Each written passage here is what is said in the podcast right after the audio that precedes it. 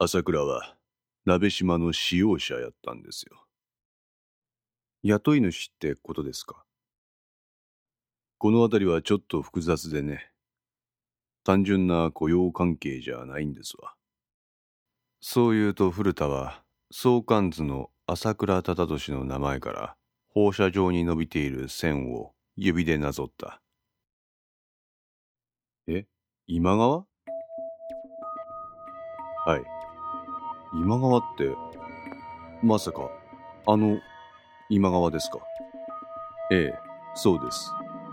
佐竹さん、あなたが久しぶりにわしに連絡してきて、二の一番に素性を聞きたいって言った男の名前です。今川が朝倉鍋島の二人とどういう関係が同志。同志鍋島はどうかはわからん。ほやけど、この今川と朝倉は同じ目標を持っとるのは操作済み。目標って？今川の経歴は佐竹さん。あなたに会って話した通りや。ああ、あの、ピッカピカのエリートコースでしょ。ええ。ほやけど、なんでかわからんけど、こんな裏日本のクソ田舎の医療関係の会社の役員として、現在活躍中。変でしょ。ええ。しかも今現在はマルホン建設の買収をしようと工作。はい。この今川が今、なんでマルホン建設の買収を企んどるか、そこを探ってみると、朝倉との共通の目標が浮かび上がってくる。それは一体何なんですか？マルホン建設はドットメディカルとの提携を持って復活した。それは3年前、金沢銀行の山形支店長と一緒に吉政と交渉した佐竹さんならご存知でしょう。ええ。あの提携話の裏に、意識の企てがあったことも、あなたは知っとるはずや。はい。マルホン建設に外部の地を入れることで、役員体制の刷新を図り、本田義信の影響力を排除。そしてドットメディカルの先進的なノウハウとマルホン建設の建設ノウハウの融合を図り、V 字回復を狙う。その放満経営からの脱出を義政に任せることで、彼の面目役所も兼ねる。これですよね。そうです。それが、意識の企ての一つやった。え？一つ？古田は、うなずく。え、どういうことですか？佐竹さん。ドットメディカルって会社は、医療関係のノウハウを蓄積しとる。それは医療機器や医療設備関係にとどまらず、医療のシステムにも及ぶ。はい。その医療システムの責任者が CIO の今川です。そう。ドットメディカルはマルホン建設と提携する前は、プロパー営業による業績拡大を図っとった。確かにその業績の伸びは目覚ましいところがあったんやけど、その成長の度合いは想像の範囲内や。ところが、マルホン建設と提携するようになってからは想像以上の業績拡大が起こった。腐ってもマルホン建設や。あの会社の信用力は絶大。高齢者施設建設をはじめ、医療施設の改修、それに伴うシステムの入れ替えなど、恐ろしい勢いで仕事を受注して、マルホン建設はかつての公共事業頼りの体質から一気に抜け出した。はい、そうです。その恐ろしいまでの急成長の中、今川の企てが進行しとった。今川の企て？ええ。何ですか、それは？佐竹さん。あなた、金沢銀行のシステムをドットメディカル金星のもんやって言っとったね。ええ。それが今回何かしらの不具合を起こしとる。はい。山形部長の社員情報を勝手に書き換えたり、近藤里美という顧客情報を忽然と消し去った。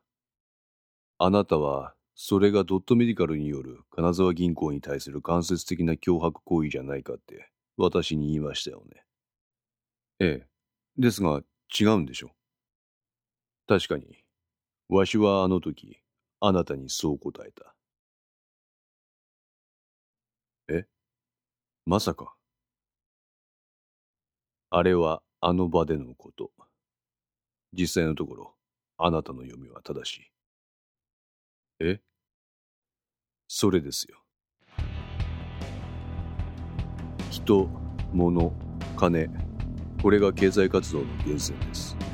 しかしそれだけで経済が動いとったのは過去の話や。今はここにもう一つ情報っちゅう要素が加わっとる。んでその情報をここ石川県でかなりの割合で抑えとるのがドットメディカル。まさか。佐竹は何かに気がついたようだ。彼の首筋には汗の粒がにじみ出ていた。そう。あの会社はその気になればそれらの情報を止めることが。あんたの会社だけじゃない。ここら辺の地域経済の情報も県警の情報も自分たちのいいようにまさかひょっとしてそごうさんが言ってた。県警の指紋情報が書き換わってたっていう話も。ドットメディカルのシステムが絡んでるんですか？はい。佐竹は思わずため息をついた。なんで朝倉も今川もそんなことを？佐竹さんこれがスパイっちゅうもんなんですわ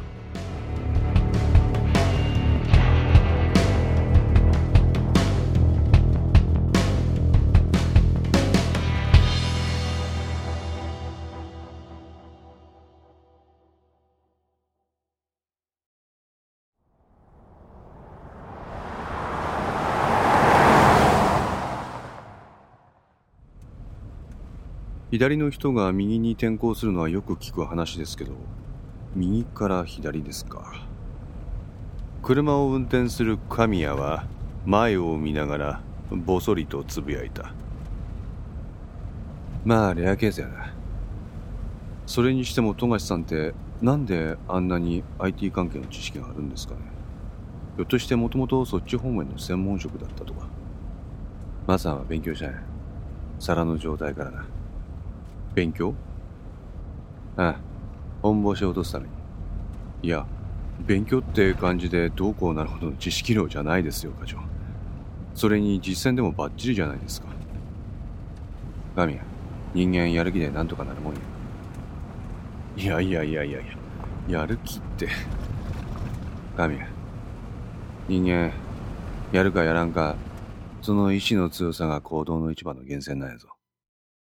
まあ。片倉はそう言うと、車の助手席の裏につけられていた小さな何かの端末を引き抜いた。え、何ですそれ ?GPS。え、それって、勝手に取っていいんですか？警察車両の装備品でしょ？うん、付け替えるんや。はい？カバンの中から小さな端末を取り出した片倉は、それを引き抜いたものと置き換えて設置した。3年前の野鹿山事件の時、この GPS の存在が、本星の存在を明らかにした。え？引き抜いた GPS の発信装置を片倉は握りしめた。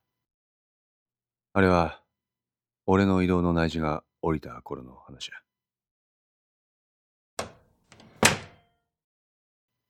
県警本部の喫煙所に入った片倉は、そこで古田と偶然出会った。青田さん。これはこれは、警備部の片倉先輩じゃありませんか。やめれば。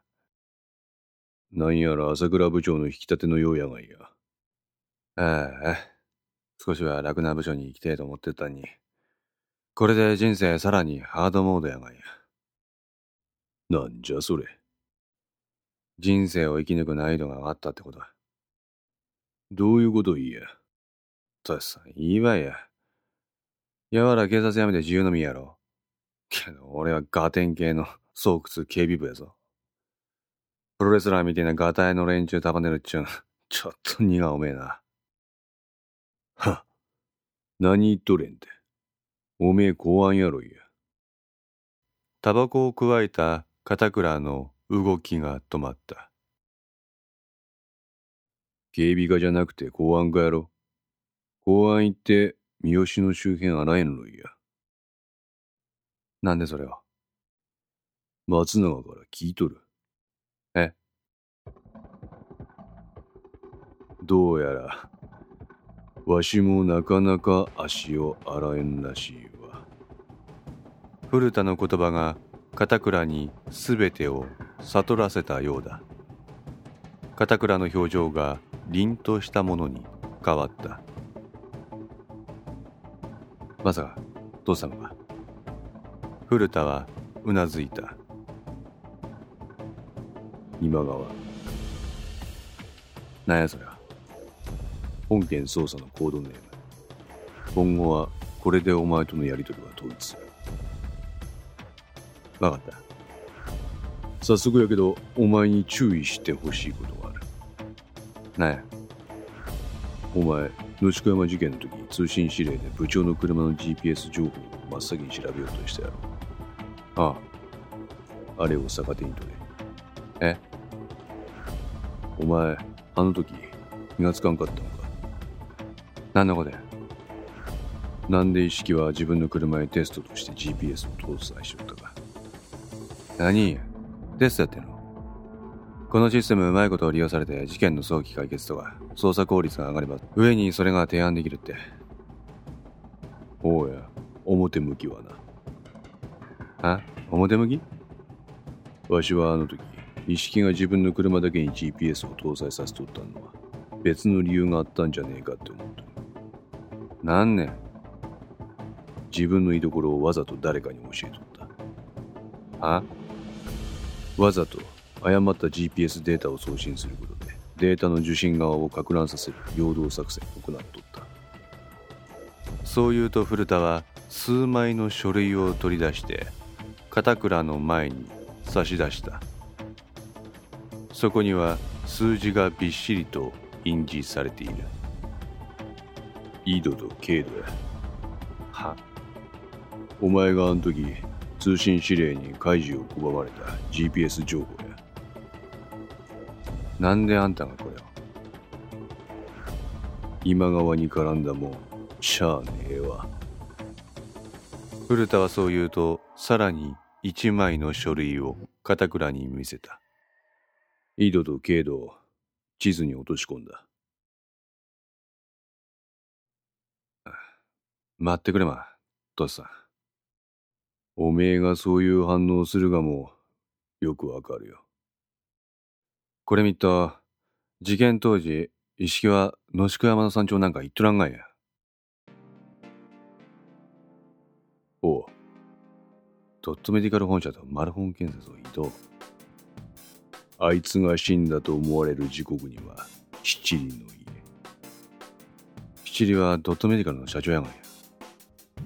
こっからわかるんは、意識は生前、GPS を七里の車に搭載し偽のデータを送っとったってことや。なんでそんなことする必要あるんや。だから言ったんや陽動作戦やって。待てやとさ。誰か乱させねえん。て意識の車両情報見れんのは警察内部のごく一部の人間。って。その通り。一定の権限を持った人物。もしくはシステムを管理運用する会社の人間の一部まさか。当時間違いなく朝倉は焦っとった。朝倉。ああ。なるほど。今川はあいつの討伐令でもあるんか。まあそうとも言える。マルホン建設とドットメディカルを結びつける工作活動を意識がしてることは、朝倉は把握しとったけど、村上や鍋島と直接会うなんて、朝倉は考えてもおらんかった。親から焦るがあまり、薩長の意向を無視して実名報道、被疑者、石木貴則の誕生。七里は当時の意識の S。ドットメディカルとマルホン建設を結びつけて、あの会社の体制立て直しを意識が図ったのは、あくまでも一つの側面。今のトシさんの話聞いとりゃ、それぐらい察しがつくわ。さすが、公安課の課長さんですな。ということは、意識は、ここ、県警に忍び込んだ、潜入捜査か。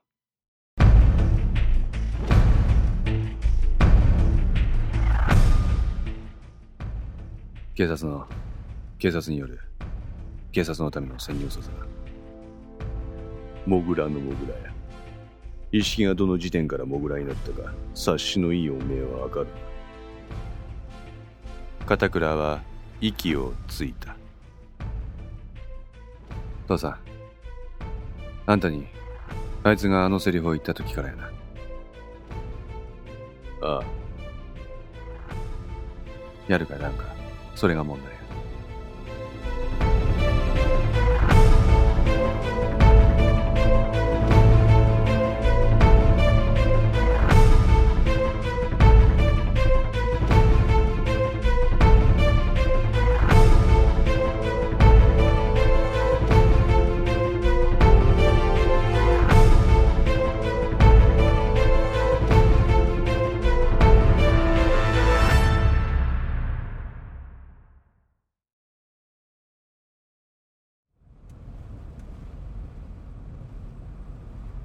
さっきお前に A さんの話したな。はい。その A さんはズバリ、今話した A さんや。そうなんでしょうね。A さんが椿さんの工作員である今川と協力し、様々な企業の情報を押さえた。今はその情報が人質に取られているって状態ですかさあ。まずいですね。ああ、まずい。その気になればその情報を止めることもできるし、消し去ることもできる。そうや。奴らも、あとは、やるかやらないか、それだけが問題だって状態なわけですね。核のボタンを持っている。その通りや。テロリストが核を持ってしまいました。みたいなもんや。さすがに飲み込みが早いな、神谷。課長の話通りだとすると、あとは医師の問題ですね。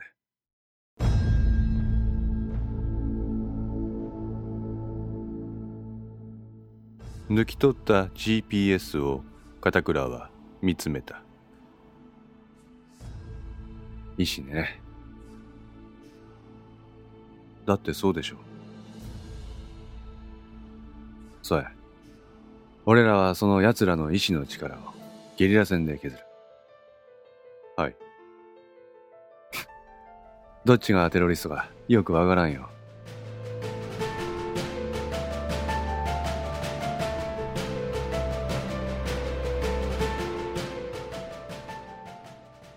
この戦通いかがでしたでしょうか？このお話は毎週月曜0時に1話ずつ更新できるよう鋭意作成中です。ご意見やご感想がありましたら、ウェブサイトのコメント欄か、お問い合わせ、お便りコーナーからお寄せください。皆様の声は私にとって非常に励みになりますので、ぜひともよろしくお願いいたします。お寄せいただいた声には、実質ですが、何かしらの返信をさせていただきます。特にお問い合わせ、お便りのところからお寄せいただいた感想などは、ポッドキャストの中でも紹介させていただきます。また、iTunes Music Store の中のレビューも頂戴できれば嬉しいです。それでは皆さん、また来週、ごきげんよう。